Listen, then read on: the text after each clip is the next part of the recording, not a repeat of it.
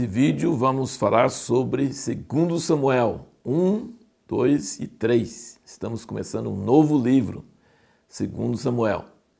Lembrando sempre aquele que nos assiste que estamos seguindo uma leitura bíblica em um ano. Idealmente começando 1 de janeiro, terminando 31 de dezembro, mas pode começar qualquer mês e terminar no mês correspondente no próximo ano.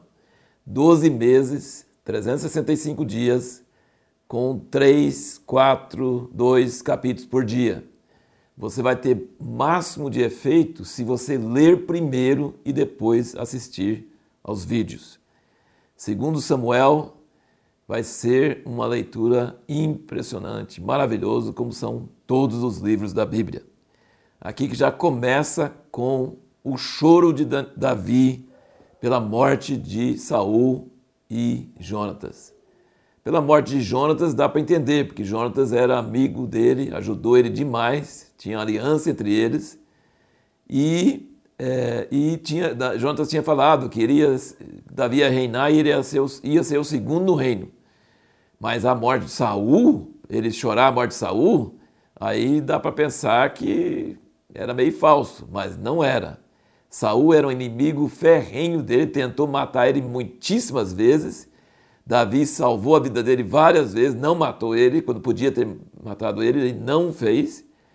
E quando ele morre, Davi chora, e não só chora, lamenta, mas faz um salmo, uma lamentação para que Israel sempre lembrasse dos dois.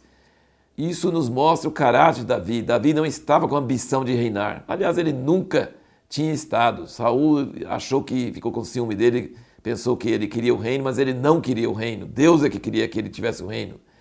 E Davi não estava alegre por Israel ter sido derrotado, morto milhares de pessoas, e Saul e Jônatas terem morrido. E ele fez essa lamentação para que Israel não esquecesse deles. Isso é muito bonito e maravilhoso. Isso mostra um caráter moral tremendo. E aqui nesses 3 capítulos, então, nós vamos ver vários episódios que não consigo ver muito proveito neles. E com a pergunta que nós fizemos no último vídeo é por que os autores da Bíblia às vezes contam casos e não emitem nenhuma opinião? Qual a intenção de Deus de colocar essas coisas na Bíblia? Isso é uma pergunta muito interessante. Por exemplo, Davi, quando foi reinar e foi fazer as pazes, aí ele exigiu que devolvesse a esposa, a filha de Saul para ele. Ela estava feliz com o marido dela. Por que ele tinha tantas mulheres? Para que ele foi pedir ela de volta e deixar o marido dela que foi chorando atrás? Para mim é uma coisa absurda e também não dá para entender exatamente qual o propósito de colocar isso na Bíblia. Talvez para mostrar uma atitude errada de Davi, mas a Bíblia não fala que foi uma atitude errada nem certa. E assim são muitos casos aqui. Por exemplo, quando levanta esses jovens guerreiros de Abner e Joabe, eles se levantam e se matam num lugar lá. Os jovens, um enfia a espada no outro e morre todo mundo junto.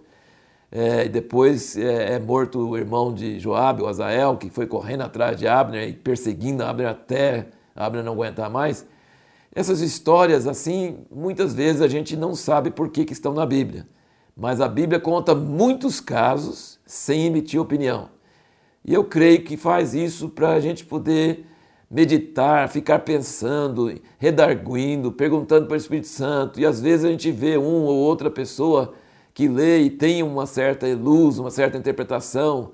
Mas nada que a Bíblia não define, a gente deve definir. A gente pode ter opiniões, a gente pode tirar lições, mas a gente não pode definir, a não ser que a Bíblia mesmo, em algum outro lugar, ou algum salmista, ou alguém do Novo Testamento, ou algum profeta fala alguma coisa sobre aquilo. Então tem muitas coisas na Bíblia que simplesmente conta o caso. Como no tempo dos juízes, nada daquilo lá quase serve de exemplo para nós. Nada daquilo lá é a palavra de Deus para a gente seguir. Mas aquilo mostra o caso, conta a história e depois deixa o leitor pensar e meditar e ficar falando sobre aquilo e tirar alguma lição das partes onde emite uma opinião.